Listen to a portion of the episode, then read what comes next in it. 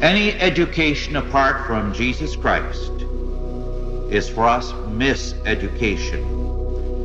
And it produces not education nor an educated man, but a new race of barbarians who are today busily destroying their civilization.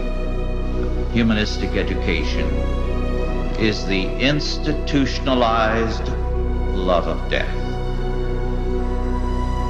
Christian education, because it serves him who says, I am the way, the truth, and the light, is the love of life. This is the Love of Life podcast conversations with Jesse and Courtney.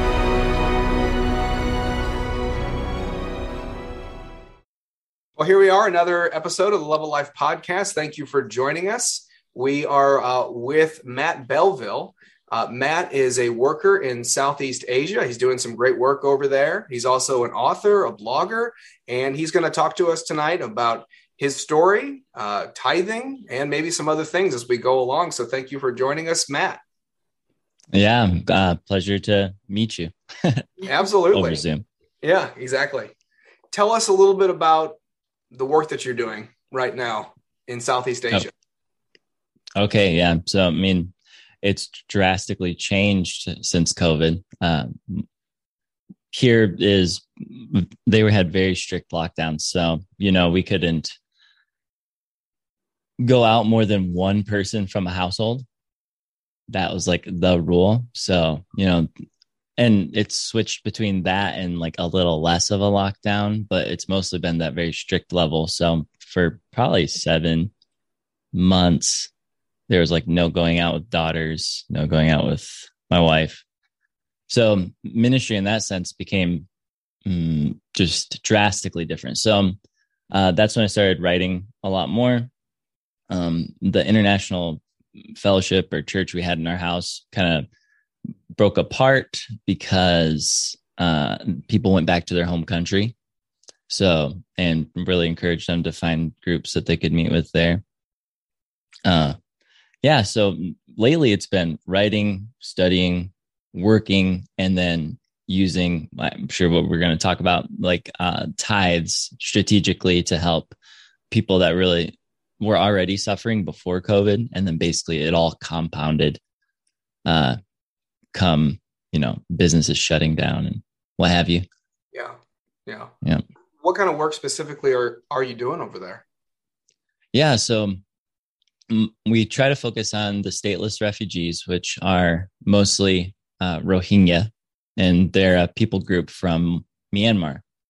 And um, three, four, uh, yeah, about three, four years ago, they started getting slaughtered by their government and they started coming over on these boats of thousands of them. And generally, Malaysia had let them come in, uh, not so much anymore.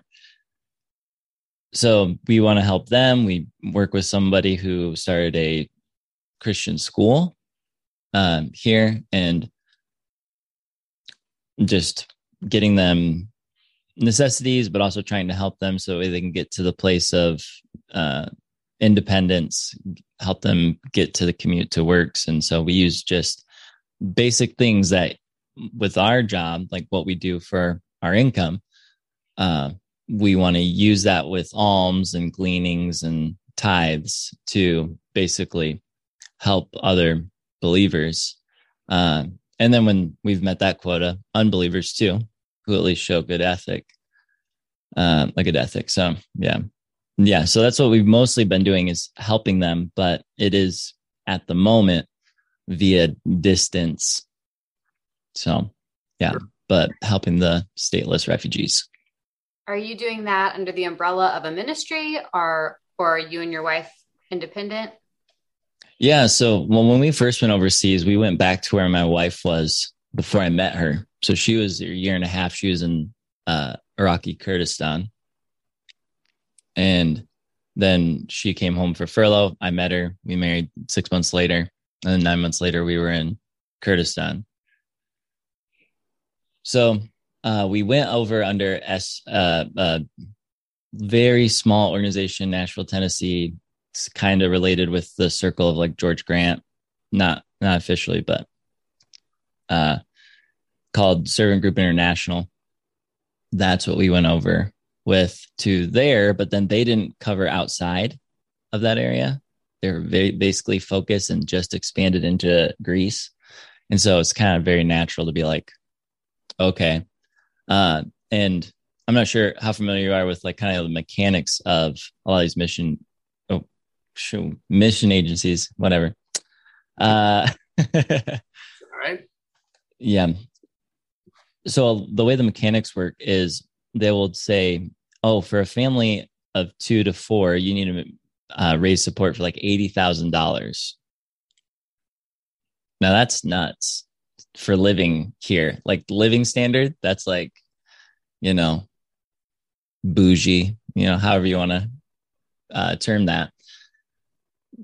But it's like, man, why are why is it so high? Why is that threshold there? Um, and I'm, you know, I have my thoughts. But anyways, we did not go with the traditional uh, organization because we felt like one to get in would for most of them would require going back to the US, which was a big expense and staying there for training. Um, or because of the nature of what we were wanting to work in, what ends up happening is it just becomes so limiting in what you can do. Uh, I mean, even some like local Christians here will joke about uh, IMB, and they'll be like, "Oh, they have to they have to say, oh, can I drink some? Can I drink some uh, water?" And they're like, "No, no, no, no, no, no. You can't drink water. You have to drink water." You know, with the D instead of the T when you say it. Uh, and like that's just how, with certain situations and what you're working in, orgs can just be very um and so with the very undefined nature of what we're doing what we're doing and who we're trying to help it just was like okay it'll get in the way yes there are benefits but it just wouldn't really work for us so that's why you know we just call ourselves tent makers No. And a lot of Christians understand what tent maker means. Mhm. Yeah. yep yep That's great. How how eh, you don't have to go into specifics with this, but how how dangerous is this is this work that you're doing? um man as long as you don't look like you're trying to talk to the ethnic muslim community uh and you're not like hey i'm here to spread the gospel you know like all over the like you're just like yelling at your uh top of your lungs you're good um there was a pastor who got kidnapped and disappeared who was doing those things back in 2016 when we first came. And it was a really high profile case. So could danger happen? Yeah sure. But i mean i feel safer here than where i grew up which was like near flint michigan. So Yeah, i don't know if that helps. Sure. Yeah. So can you tell us a little bit about like your testimony, how you came to Christ? Were you raised in a Christian home? Yeah. So no, not raised in a Christian home, kind of that generic American God home. Um, went to school, kind of was like the loser who kind of fit into all the crowds, but then wasn't really liked by all the crowds. So that whole awkward thing. And then come to um, biology freshman year. Guy does the Ray of, uh, uh, Way of the Master evangelism, like Ray Comfort Yeah, stuff to me. Yeah. So just kind of like looks at me and he's like, Hey, so you think you're a good person? Uh, so yeah, I mean, that's what got me going to church and, you know, regenerate at some point. Uh, trained by a Reformed Baptist in a Free Methodist church. wow. Uh, yeah, ran my ran my rounds in uh, egalitarian Nazarene church for a year, trying to figure out, and eventually ended up in a MacArthurite church. Did, um, and, and at that point, after fighting with my parents for two three years, uh, mom became a Christian, dad became a Christian. Then they start having my siblings. Um, Wow. That's awesome. and basically, yeah, and basically, I walked my family into this church. This um, Mount Morris Community Church was the name, and they're MacArthurite. So all the studies are like MacArthur, and the sermons are, you know, don't have anything at variance with MacArthur Sure. and but they just said that's when they said hey let's do a full-time uh full-time pastoral internship like all right so i did that for two years there and the thing that kind of made me step down was the awkwardness of becoming post-millennial and essentially presbyterian but not in function because i was unmarried and going to a baptist church so Sure. uh, but it was really uncomfortable. Uh, one of the people felt pretty betrayed, the old associate pastor, because he was the one training me. Went to master seminary. Um, and then there was a couple of awkward situations where my soon to be wife was slightly backed into a corner to disagree with me. Uh, so we left there. Then we joined the CREC. hmm Um, oh yeah, sorry. CERC is here. CREC. I don't know what I said. Sorry. It's these acronyms here in Malaysia There's a lot of them. everywhere. You're good. Yeah, so we joined the CREC and um, just sitting under the sermons there, being encouraged as a newly married couple, um, and then doing some training stuff with the pastor. And then they kind of lay hands on us and pray for us. And we go because her old org asked her to come back because these are the refugees. So we're like, yeah, let's talk with our elders, you know, just get and people that matter in our life just talk with everyone like yeah so what i mean where do you think here and uh yeah we end up going and then we're there. I'm teaching in a grassroots church helping teach through acts doing a series on psalms uh helping to start and administer a school in the refugee camp teaching economics and uh logical or sorry formal and informal logic at the classical christian high school in the city. And that comes to an end. We fly over to southeast asia try to find a job do a little bit of training here and there and then finally end up in malaysia. So that's kind of testimony plus historical geographical uh, path right there It's really good. Um, do you ever do you ever make it home uh, back to the states at all, or are you pretty much there? Um, yeah, I made it home because we were poor as all get out uh, here. You know, we didn't we we didn't do really support method. We tried to always work, and uh, I had to come back in 2016 or 17 and sell stuff, hmm and then I came back again in 2018 because I had to sell more stuff and uh, worked with a buddy for two months uh, while my wife had our twin daughters, uh, at, which was crazy. So that was part of the reason with going back and trying to get work and everything like that for those two months. So yeah, I've been back twice to the U.S. since being in Malaysia, uh, but that was two years, uh, three years ago. So I haven't Okay, left here. you've been there a while. Yeah. Yeah, great.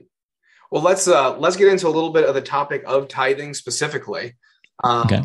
So, you know, some some believers might look at tithing and say it's outdated, um, or they Mhm. don't need to do it, or it's Old Testament. Mm-hmm. let's just talk up front about tithing specifically why it's biblical and why christians must do it Mm-hmm. so Yeah. go ahead All right. So I, the thing is, it's with scripture, it's a unified whole, right? With many parts. And so there's a lot of things that you can think about, which go like, oh, yeah, tithing is just God's norm for funding social orders. Um, and so, you know, you can think about the fact that it's rooted in the beginning because, um, you know, early church fathers and um, Jerome who translated it, and then there's also secondary meanings for the Greek word when it talks about a better sacrifice in Hebrews.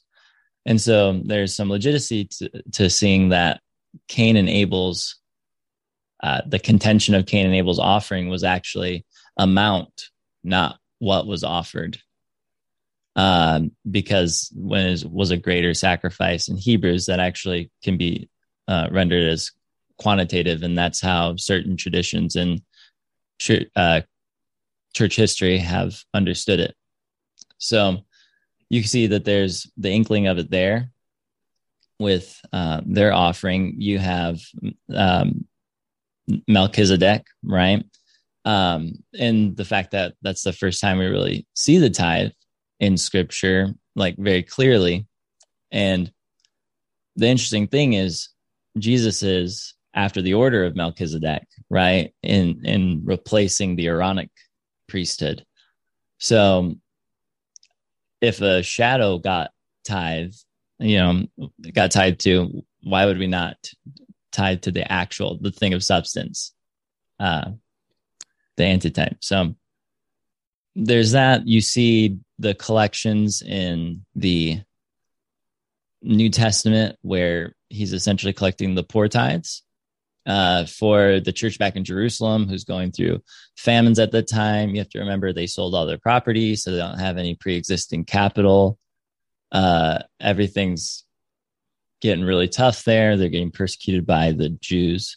And so you have him collecting tithes, and he's using words like, well, depending on your translation, ought, should, when I come, I'm going to, you know, and it's all these assumptions that this is faithfulness and I'm going to bring these over to Jerusalem to help our brothers there. Um yeah, so I think there's there's that point, right? And then there's what do the tithes connect to? Because there's three in scripture. Um you have Levitical oh, Levitical social, is what it can be called. You have celebration festival tithe, and then you have the poor tithe. And so the thinking is like, what was the main principles there and what did they connect to?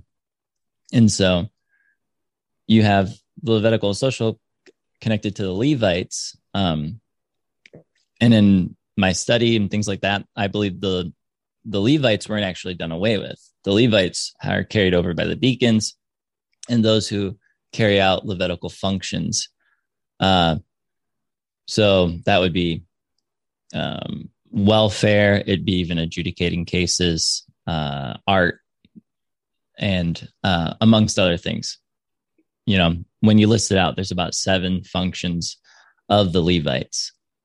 Um, and so when you look at those, you see those functions were fulfilled by other people also in the Old Testament. And uh, Elisha receives the offering, even though only Levites technically were supposed to receive it. And why did he receive it? Well, he was actually fulfilling Levitical function.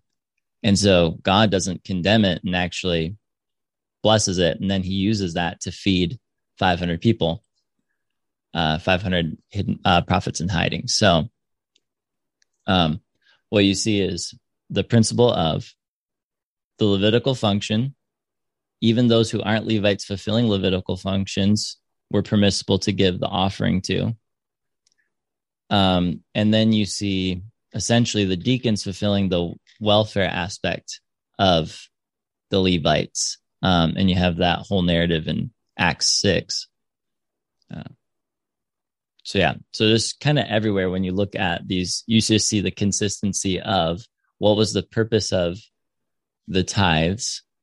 So, to fund the social order, to celebrate um, God's goodness and thankfulness together around the three festivals, which find their consummation in the Lord's Supper, right?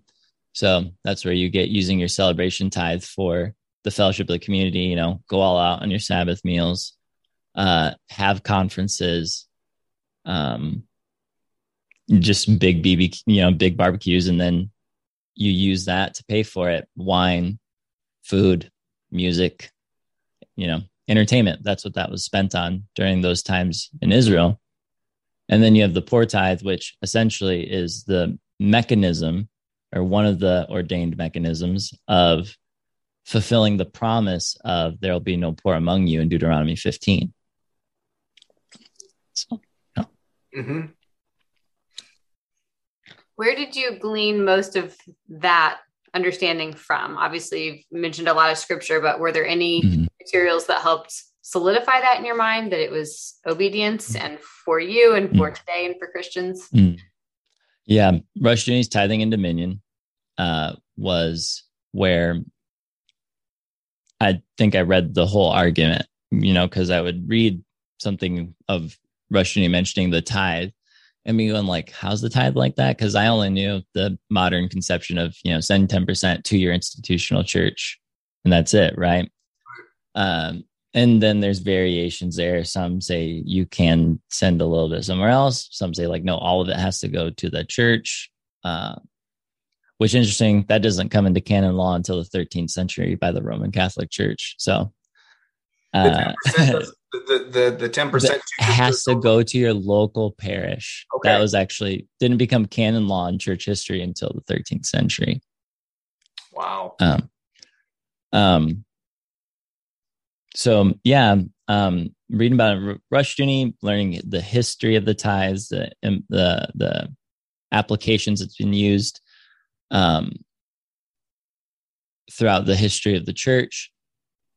And even it being abused in the Old Testament, uh, like not being followed, or um, when you understand those tithes, you start to make sense of a lot of the problems with what's going on in Israel during Jesus' time, just how corrupt the Pharisees were, the Sanhedrin, you know, that they were manipulating markets and um, stealing, they centralized the poor tithe, which the poor tithe was all supposed to be imp- implemented locally by personal individuals and the Levites.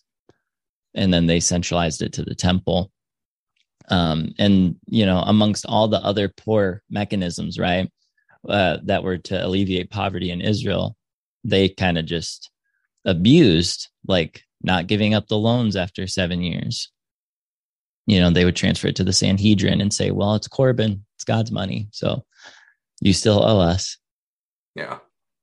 Um, yeah. So you just, what, what you end up seeing is like, oh man, the, the, one welfare in the wider sense of the important things of a social order uh, has always been something that God has provided a means to supply to his people. Um, and largely those are the tithes and you know gleaning and uh, poor loans and all those other things like that. Okay. So I know on a recent podcast that you were on, you also broke this down really anecdotally.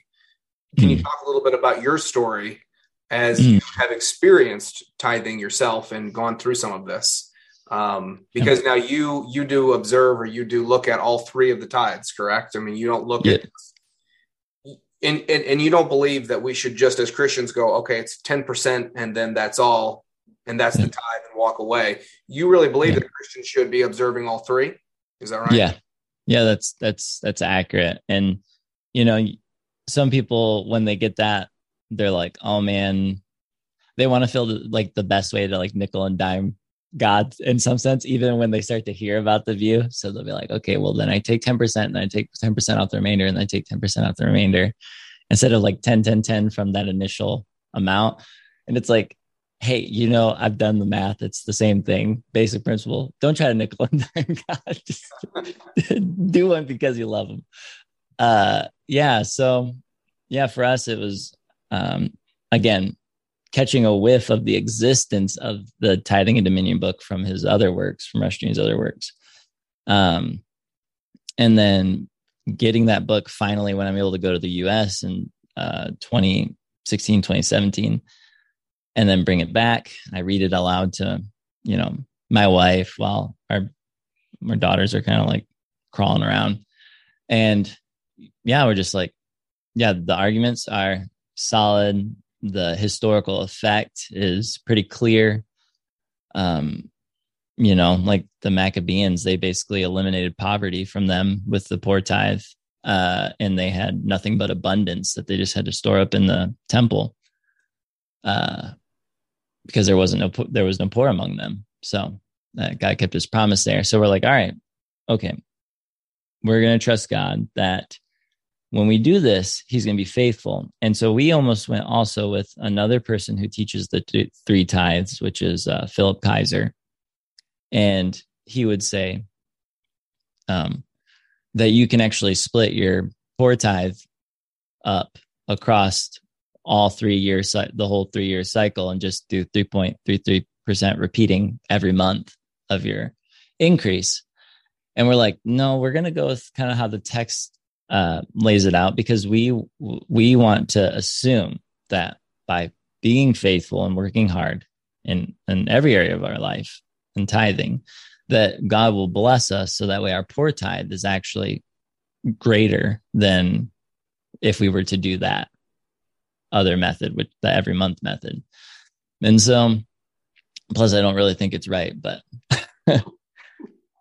uh, so yeah, so we do that. We're pretty poor, you know, we're 50 to a, uh, let me think here. Uh, I'm thinking dollars and ringgit at the same time. Um, yeah, something like uh, 50 or under dollars a week it might even be half of that but to for all four of us to eat to travel to anything like that go grocery shopping we just had a very tight budget while we were here. Um and that was that for like two years so really rough but you know we trusted and uh we were always above what we were what our expenses were so we were always tithing. And uh yeah we get to that third year uh well let me so before that we the blessing is the celebration tithe because we were able to have vacations even though we were poor pretty much across our normal life like for those two years uh but then we get these little pockets of yeah we're gonna go up to the mountains eh, for the weekend and just rent a little place and we could do that because of the celebration tithe. And so those were just really sweet times uh, amidst big struggles. And then we come to the third year, which would be 2020. And there's lockdowns, there's people losing their jobs. We happen to get a call from my wife's old pastor and also coworker when they started a charter school in Oregon eight years ago and they're like, "Hey, do you want to work here?" And I was like, "Yeah, I mean, sure." And yeah, lo and behold, it's more than we've made since we've been together. Uh, and actually, it's only increased since then. Uh, so it's just God's faithfulness to bless His people and bless obedience. Uh, and of course, it requires hard work because you know obeying God in a fallen world, whether it's internally or external to yourself, mm-hmm. is, is a is a struggle. Yeah. Right. So, so yeah, it was hard work, but God blessed it, and so just like you said, anecdotally, we just seen the power of following the tithes because essentially, when you give the tithes to God, you're you're just giving a portion of what He's already given you, and then in turn the blessings that those tithes provide come back to you. So, mm-hmm. yeah. So we're not talking about you give to God. Oh, what do you know? We're we're millionaires.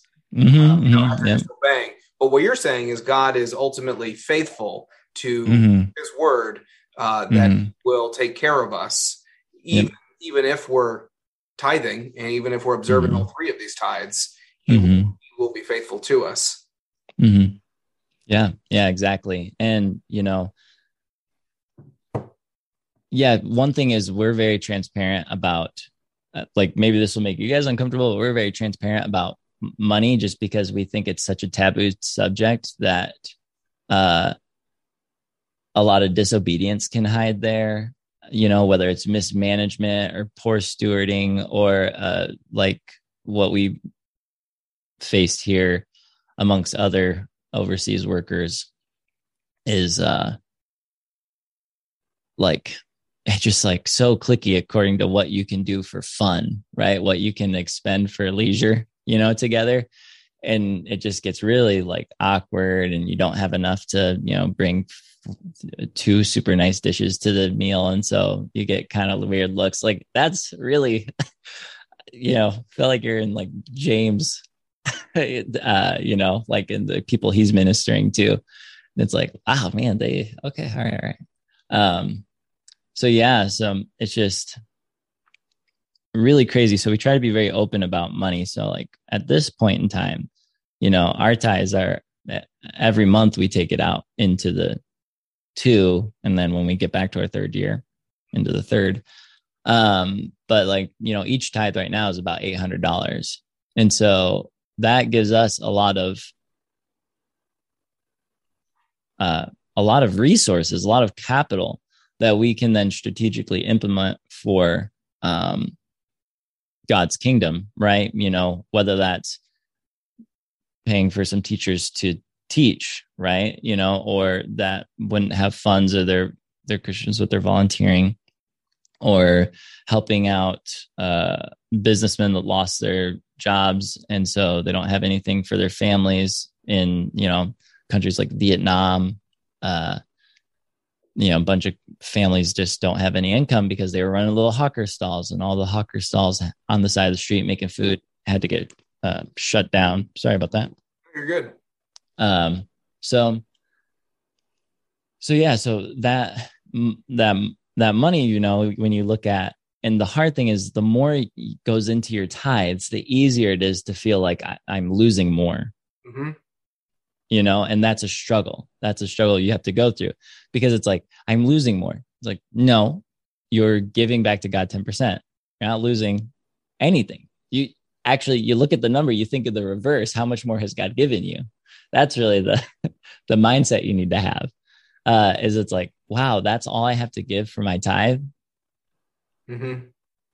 I mean, he's the, he, he's, he owns the cattle on a thousand hills, uh, and he owns every single meal you eat. Yeah. But you only give them a tenth.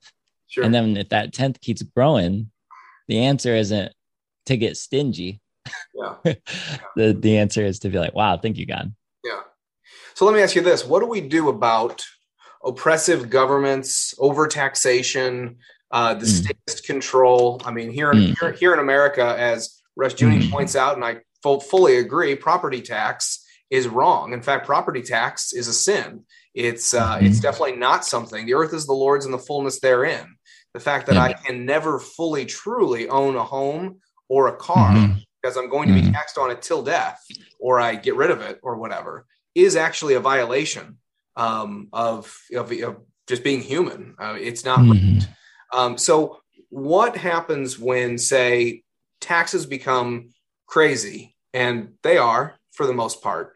And yet god still requires this. So how, how do these how, how do we walk in obedience to to the lord when the state is becoming oppressive? Yeah. Um, i mean that's a really good question. The the one thing is to realize when they do that they are storing up judgment because even if you believe so if you you know my view along with fugate and uh Celebretti would be like a head poll tax, a set head poll tax is permissible. And the head poll tax in the Bible in our time would be about $70 per male, uh, 20, um, 20ish years and older, right? So, so that'd be a very limited state. But again, the point is, it's a curse to have oppressive taxation uh, at the tithe or higher, uh, and you get that from Samuel. And so the thing is, you have to realize that while they're doing that, it's not just a struggle you have to get around or work through or figure out, uh, because that's how we, especially as people who realize it's wrong, we try to do that, right? We try to, you don't, you know, Rushdoony talks about not doing the tax revolt. So it's like, you know, still pay, I still pay my taxes, but I try to figure out how to pay the least, you know, and all the legal loopholes they have, right? Like that, because it's God's money for me to steward and I don't trust the state with it. And so the state steals the money and then they missteward it. And now they are heaping judgment upon judgment, right? And that's the very place of where the Judeans were, right? In Jesus's time. And when Mary talks about like, oh, you've you've put down the oppressors and you raise up the poor, that is a very socioeconomic uh, reality that is happening, and it legitimately is because not all of Israel gets destroyed.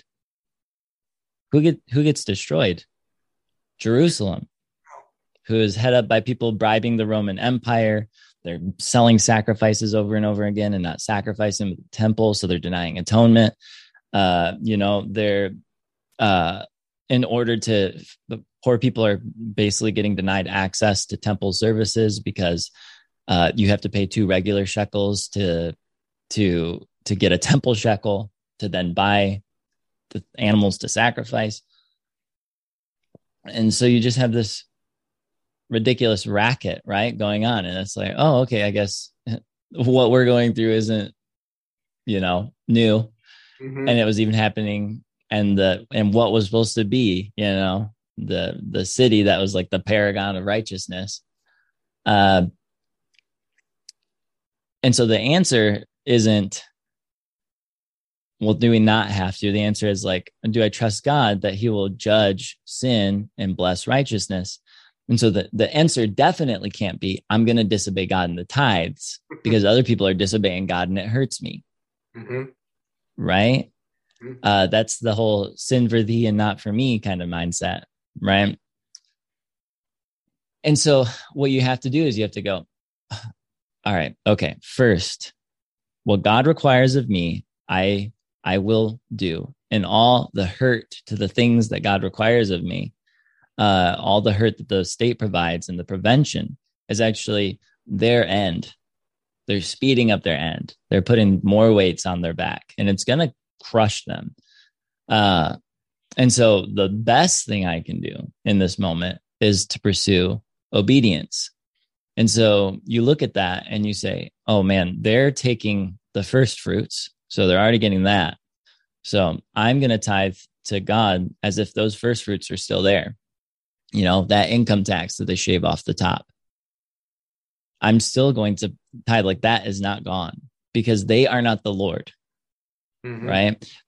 If you do that, practically speaking, you are denying the covenant lordship of God if you tithe off of what's after the state takes its income tax or whatever comes out of your check, depending on the state you're in. You know, it varies, but you know, before you even get it, your money's pilfered.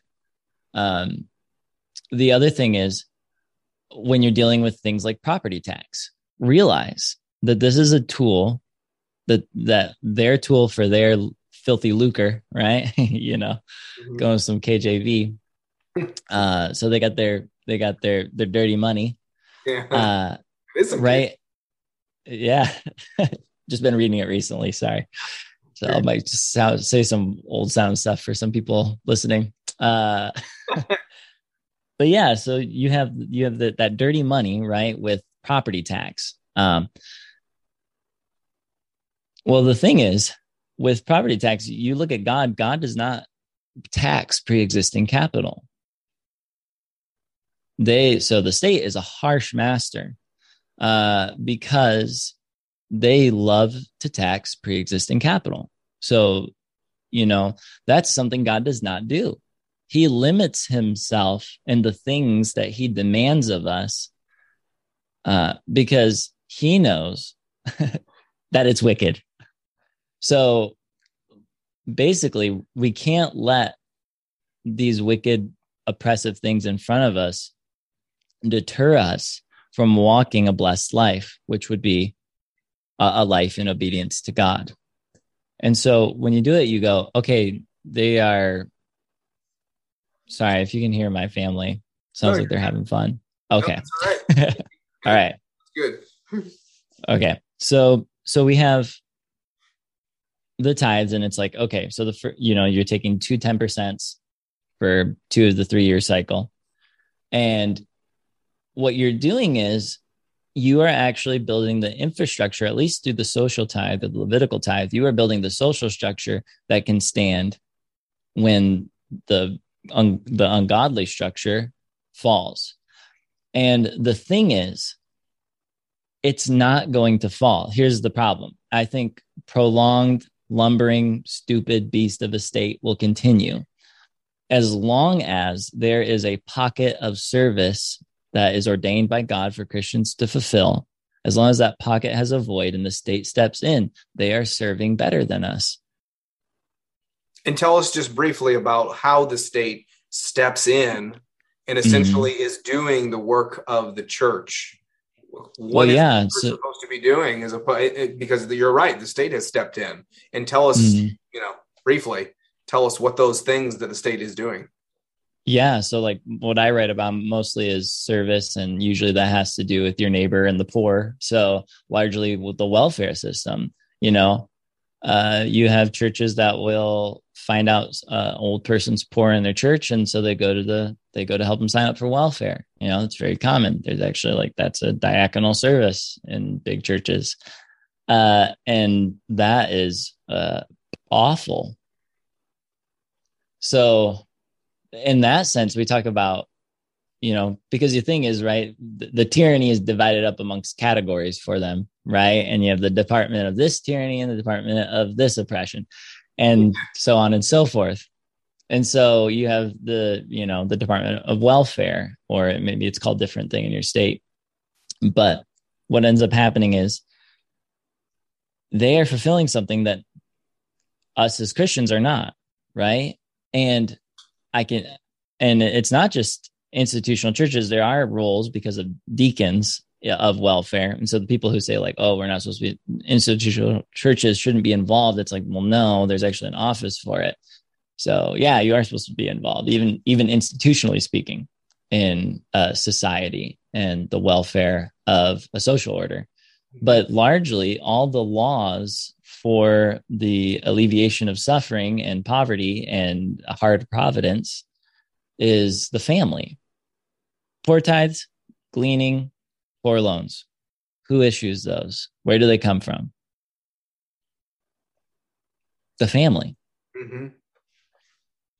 So even even there, you see that the the the family is really the backbone of social order. Um, like if you think about you know call it sphere sovereignty, um, you know uh, spheres of influence. If you want to use something more trendy, whatever. So what ends up happening is without the family, you don't have strong churches. Without the family, you don't have strong, uh, you don't have strong civil governments, right? And so it ends up, uh, so on, let me get here real quick because I think, yeah, I get really frustrated and uh, I don't like to be uh, guided by my frustration when I'm talking. So let me just stop there. Okay. So, really, the thing is, if there is service, there is power. And that's where power comes from. That's where dominion comes from. When Adam was told, go and tend and serve the garden, uh, that's uh, that word uh, tend is actually to serve. And so his dominion was by his service in the world under God. And so when we deny um, the acts of service in certain realms, it's a pocket of power. And so anyone who steps in has a legitimate claim to that power in the sense of what we've given up, because it's a legitimate realm for authority, for dominion.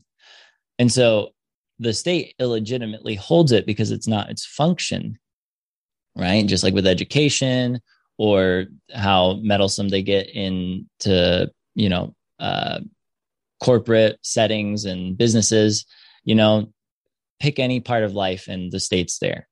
So, what ends up happening is if we step out of it, there's that pocket of power. Someone can come in, take it, and then at, at least as long as we are not doing anything, they're going to still have that authority.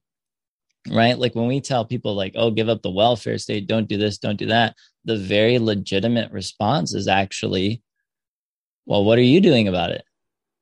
Mm-hmm. That is a very legitimate response. And if the swath of the main swath of Christianity is like, well, nothing, that is a very condemning answer. You know, even if they have a heart of a socialist, the condemnation still rests with us. Um, so, and of course, that would go across all the things, not just welfare, but again, uh, and that concept of dominion by service really hit home for me in uh, George Grant's two books on poverty, which are Bringing in the Sheaves and In the Shadow of Plenty. Uh, those two books really are what just pounded dominion by service into my head. So mm, that's good. I haven't read those books yet, but I definitely need to get those. You have a question on this? I guess if you're just starting out and you're like, mm-hmm. oh, wait, there are three tithes. So mm-hmm. we understand most largely the 10% of your income. And then mm-hmm. you've talked about like the festival tithe. Mm-hmm. What does that practically look like? And then mm-hmm. the every three years, how to understand that? And then um, how do you find good places to give your tithe to? And what does that yeah. Yeah, yeah. Okay. So the really practical stuff is okay, the social tithe you give to people who are, I mean, you can give to teachers at Christian schools who largely are some of the most underpaid people fulfilling godly functions in a society, you know, these Christian teachers. So you could use your social tithe to give them gifts, right? You know, uh, and even you know proverbs talks about giving gifts to judges for doing a good job. And we like that seems really sketchy to a lot of us nowadays. Like well is that bribery? And it's like no it's like you're doing great. It's like hey don't give my kid a good grade. This is why i trust you right? You know i know he's a c student. I want him to work harder. Uh, but you you give those tithes to the people fulfilling those functions. Um, you can use the levitical tithe for the education of your own children if you're homeschooling because the children are not your property ultimately, right? There's something that you're going to take out of the quiver, put in the bow, and launch at Satan. Uh, and and when they get married, they become a third family, right? It's not just your family. You actually have three families that are related now, but they're separate and distinct. And their main goal is not the pleasure of parents, but the glory of God, which can conflict at times. Uh, even in Christian you know multi-generational families. So the claim on their life is ultimately god. So when you're educating them you're not educating back to receive later. You're educating them to be more competent soldiers in the future. Uh, so you can use it for your own homes uh, homeschool uh, a way that you can use it if a lot of the church community in your area is taken care of is single mothers. Single mothers you know they can't really send their kids to private school. They uh, they can't homeschool. They have to work. Um, so one thing is you can have you know call yourselves like call them educational experts but like you know the real veteran homeschoolers and stuff essentially offer services to families that to where the mom is actually a hard worker uh, uh, because of providence. Of course um, whatever happens, she was abandoned or she was wasn't a Christian. But you can use that as the the you know don't give room for people to criticize the claims that you make about the role of the church and welfare and the role the state shouldn't have. So take the children of those. So, uh, of course, when I say take, like they agree to that, right? but uh, you bring those into the homes of already homeschooling families and you pay for the curriculum and you get a roster of those people in your church who are willing to do that. And it could be a certain times it can be a certain amount of days a week. And essentially that levitical tithe pays for those resources and also the time of that woman who's serving in that function. Um, so just like there's a couple ones in education. You could do it for those who are working on in poverty relief, either in your area or outside of your area. Again, Elisha, the guy had to travel far from another city to get the offering to Elisha.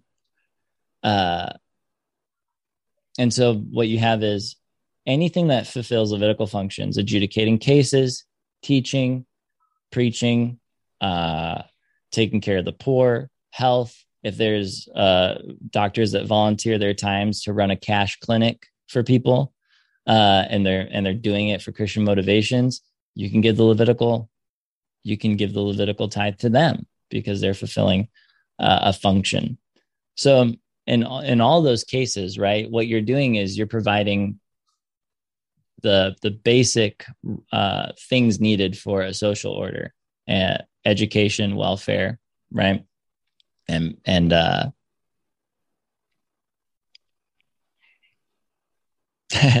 I missed the third one that I just say. Sorry. Healthcare. Um, yeah, education, healthcare, yeah, and welfare. There you go. Thank you. Yeah, that's right. See, you should do this. You're doing great. You're doing great. Uh, yeah. So you have all those roles. You can fulfill them, and that's how you build them, and that's how you start the godly social order. Then you move to the celebration tithe, and that can be used for, you know, bringing faithful servants with you to go celebrate in God's thankfulness. So, you know, bring your bring your pastor and his family to go get a lodge out on the coast or something. I'm not sure where you guys are located, so or up in the mountains or by a valley.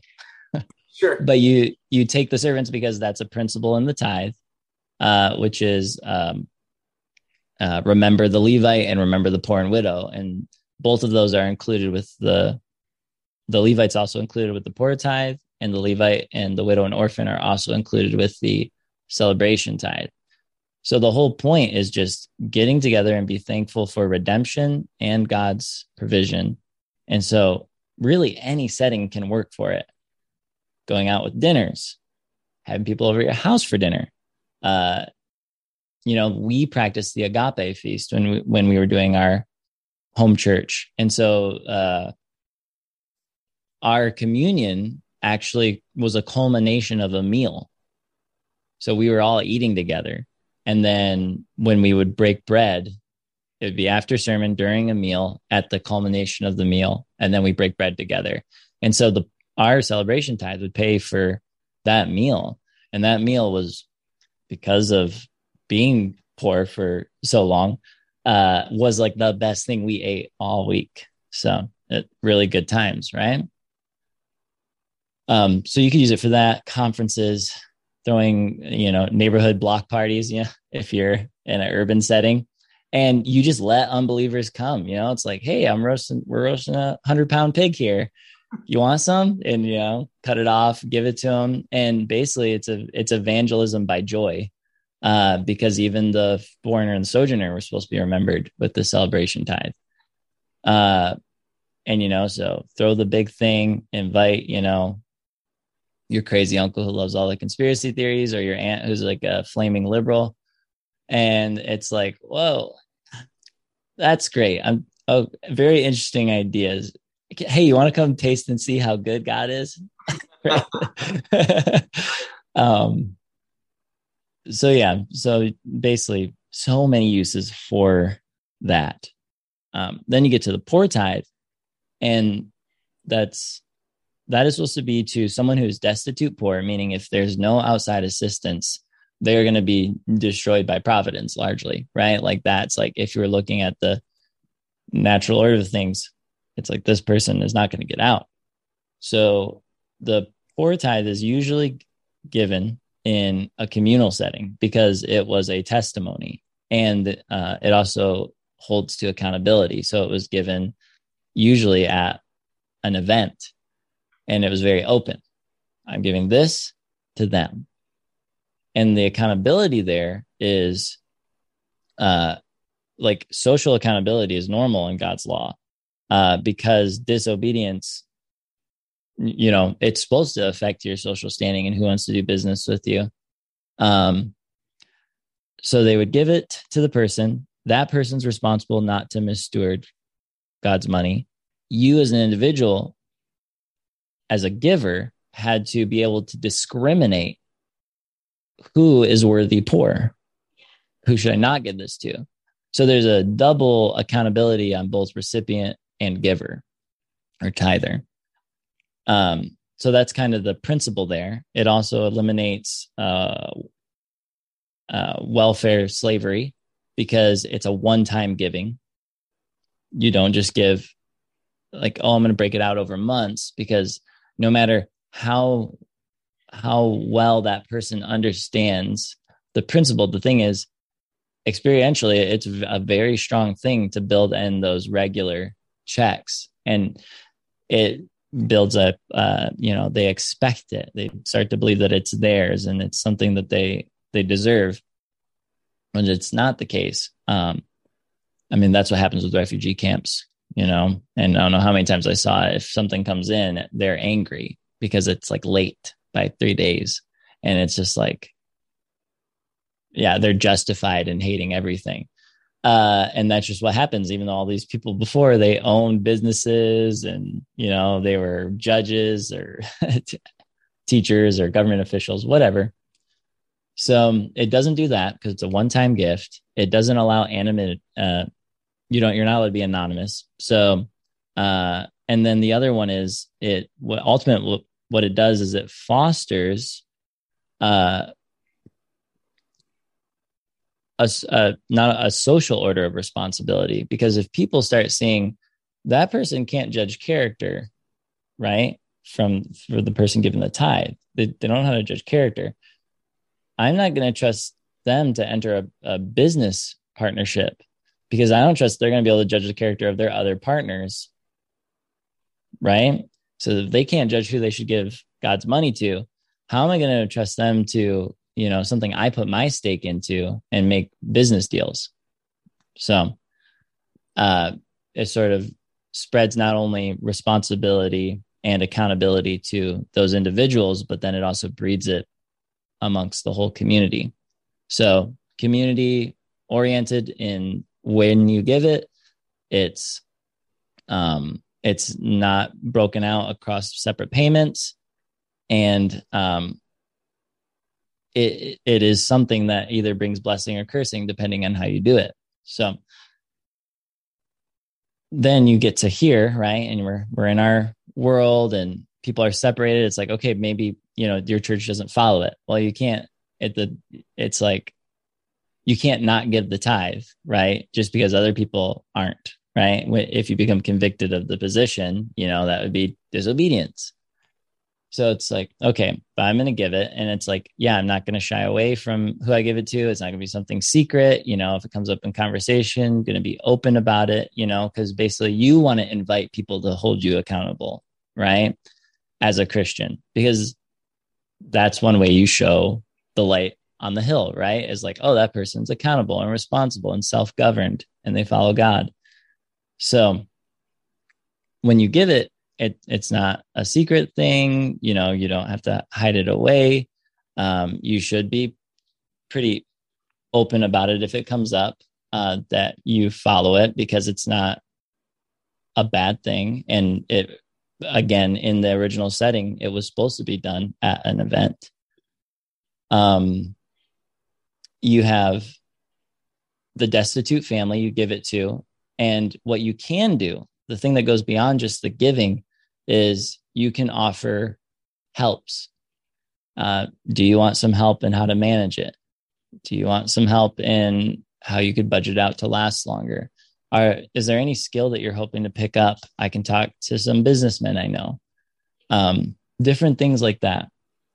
So there's many helps that you can give, but the point is once you give it, you have no right to dictate how they spend that poor tithe. Right you were supposed to judge beforehand whether they would do it well. Um, but of course, you can provide help and training to that person you give to, or people, because you don't necessarily have to give it all at one, all of it to one single family unit. You could break it up, but it is a one-time giving. Yeah.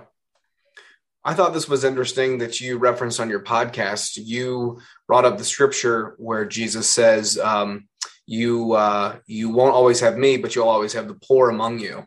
And I mm-hmm. thought your uh, the interpretation that you brought, because some people might think, okay, well, you know, we're always going to have the poor among us. Mm. Well, what was Jesus really saying in context with that? And as Christians, can we be optimistic uh, at all about a future where if we were all obedient and the church Mhm. continues to grow, that the poor will they be always among us, or is there a way, like the Maccabean period, as you referenced earlier, um, for that to um, for it to be different?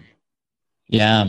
Well, I mean, God's word doesn't return void, and He made a promise for obedience. So yeah, I hope I hope we can be hopeful about it. Uh, uh, if we're not following it, no. So I mean, I, then that's that's empty hope. So uh, so yeah, I mean, if we're following it, we should totally be optimistic that God will keep His word and uh, and His promises because we keep his word and trust his promises, right? So you have that. Uh, regarding uh, Jesus' um, statement of "You'll have the poor among you," you know, he was talking to, he was talking amongst his uh, disciples, but largely in the context of the confrontation with Judas, right? What is he doing? What is Judas doing? Judas is pilfering from the poor tithe, right? He's pilfering from the offering box. Uh, and uh, what you have is Judas is actually a a mini picture of the unbelieving Judeans ruling Jerusalem at that time, because uh, uh, Iscariot means son of Cariot, and that is a that is a city in Judea. Judas is the only one who is from he's the he's the only one from Judea of all the disciples and that means every time him he and his first name are mentioned or his last name are mentioned what ends up what ends up happening is he will it's focusing on his geographical location and he's it's the only one that has that kind of focus of where he's from and the only time when Judas is used, and it doesn't mention of Iscar- of Iscariot, right? It's to say, hey, he's not Judas of Iscariot. Oh, this Judas is not the Judas of Iscariot. So everywhere Judas is mentioned, it's always a of him. What is his nature? Who where is he from? Where does he come from? And that's because he is a picture of the bureaucratic oppression that was happening in Israel, right? And um, you know, you have them centralizing the tithe and pilfering the funds. And what do you have? What do you have him doing? Centralizing the tithes and pilfering the fund. Like he's like, we could have put that into the tithe. Right? It, that is his very answer. We could have done. Don't you care about the people? What's your problem, Jesus? You know? Uh and and yeah, he's just uh, total, you know, black bear terminology is a dirtbag, right? Just like all the Judeans were that were using their authority to oppress, uh, you know, the poor. So you have him disobeying the commands, right, to keep the tithes, uh, and basically being honest, having integrity, not stealing, a bunch of other commands too. But you have this person here, and he goes, I'm doing the complete opposite of that. And so uh, when Jesus says, You'll have the poor among you, this is a pronouncement of curse, of a negative sanction. You, Judas, and unbelieving Israel will always have the poor among you. And we can't go, this is a maxim for all history, right? Because the you Jesus was referring to is gone. So the only the only people that actually the only one that had a positive promise of perpetual poverty ooh, uh, is Israel.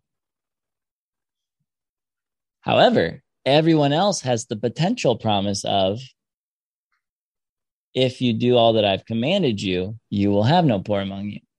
So that's a very optimistic setup. No one else, except for the people that are already wiped out, had the positive promise of poverty, right? But everyone else has the opportunity of poverty, you know, of it getting eradicated.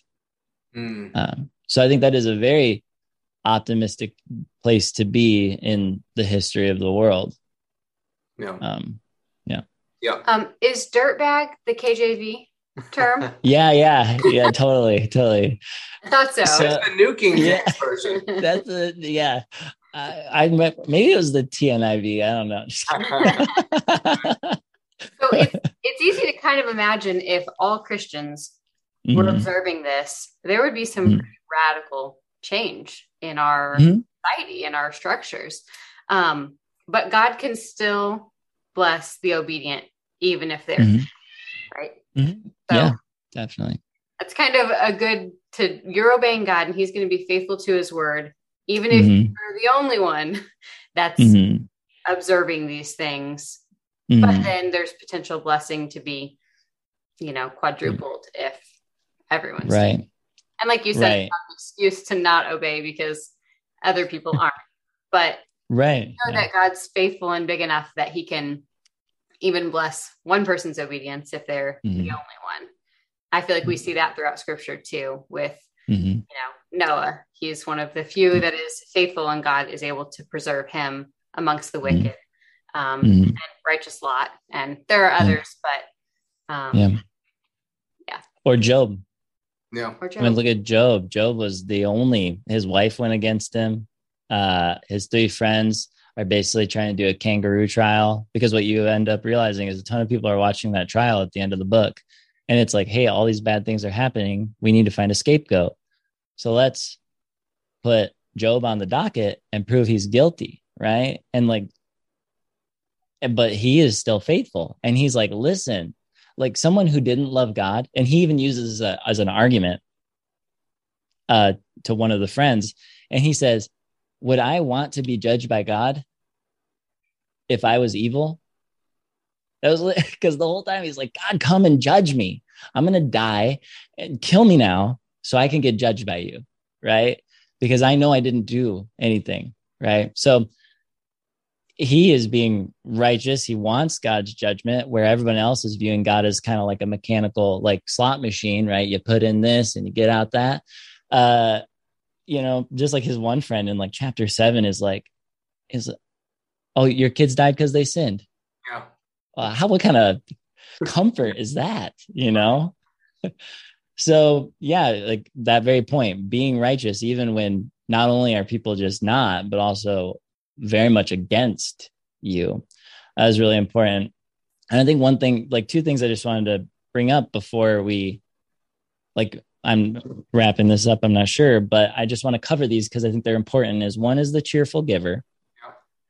Uh, the whole point is of cheerful giver is not that, hey, you don't need to give at all. There's no responsibility to give if you're not happy. The point is like you need to be happy when you give because that's real obedience, right? Because the heart has always been included with fulfilling the law.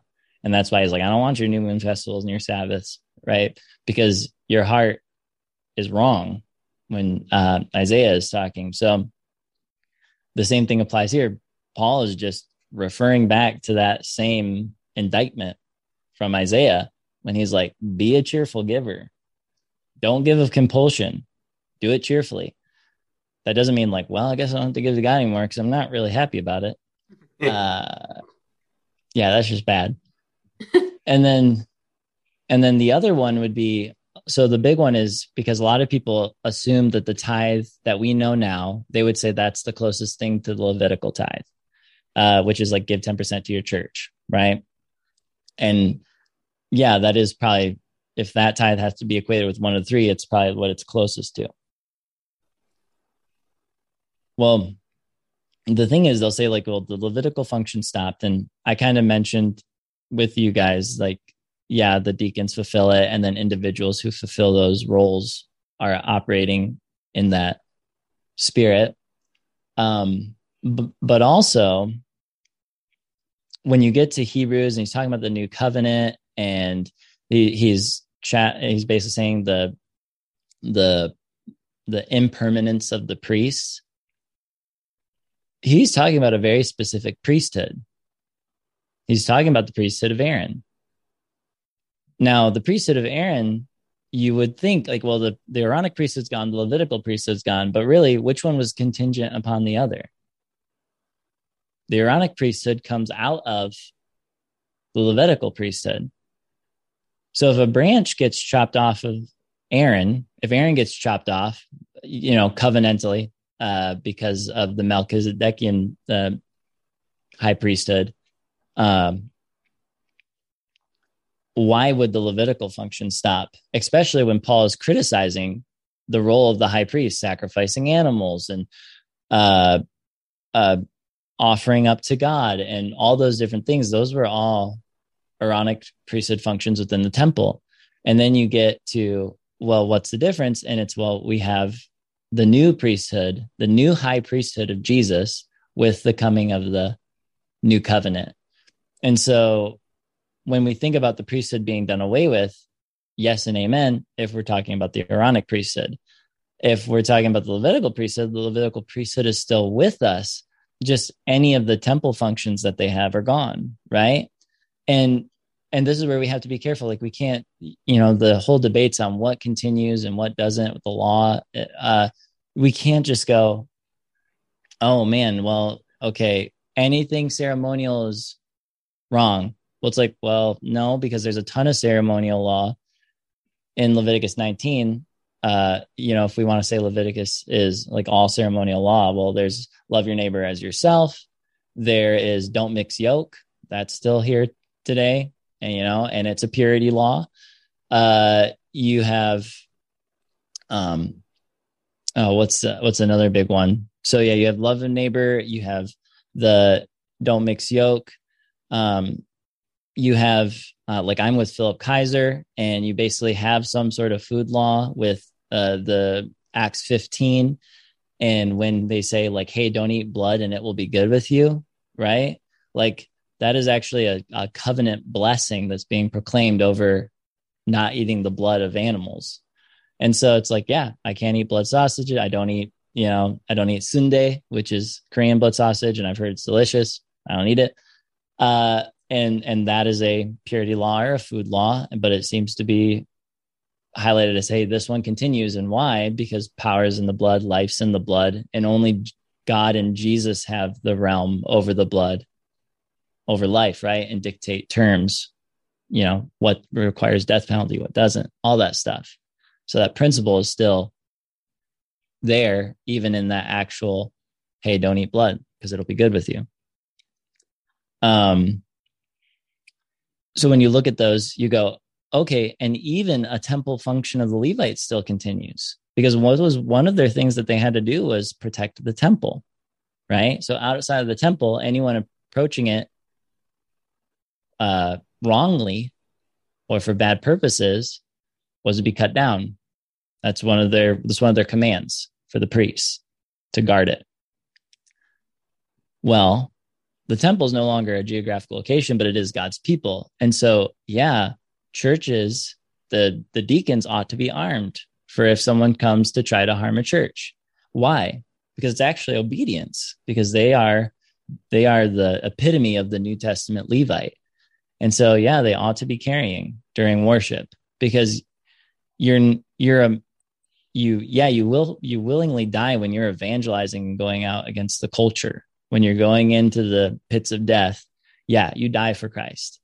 However, you defend yourself when you are doing when you are doing when you are rendering uh, rendering obedience to God, right? Like that's not the time to go like, oh yeah, let's die. Let's let's okay, we're gonna give up ourselves. No, it's actually can condemn a condemnation on the church leadership if there's a shooting at their church and it was unprotected and people die it, it's pretty bad. So, um, yeah, I think what you have there is basically the Levites continue with us, right? And so we have to be a lot more diligent and a lot more studious and a lot more careful when we go, we don't need to follow this law. Uh, like we have to be really, really sure that when we say that. So, no, Awesome. So you've also written a couple of books and you have mm. a blog. Um, where can people find that information if they want to read more? And I know specifically one of your books talks about some of the practical application mm. of these things and how we sort this out. Um, could you tell us where we can go for that? Yeah. So, I mean, right now everything is just on Amazon because I don't know enough to put it into a physical book. So, uh, yeah, so they're all on Amazon. If you search Matthew Belleville, um, you can find all my books pretty easily. Um, and so, you know, there's, um, let's see here, postmillennialism defined. That's a primer, or hope defined. That's a primer on postmillennialism. Hope engaged. That's a that's a book that focuses on uh, a biblical theology of our participation in postmillennialism. So, why are we involved with postmillennial victory? And so, it's just doing a biblical theology of that. I have The Hands That Will Restore Humanity, and it's basically an overview of historical service that the church has done. Basically, like we are God's hand in history, uh, being the being the vehicle of re- restoring, right, through teaching and serving. And then uh, the first one I published what is uh, your neighbor and praising God, and that one has to do with essentially what is kind of theonomy, faith for all life, Christian Reconstruction type of book. Uh, it's like 20 pages and it's an exposition of Psalm 146. Don't trust in princes.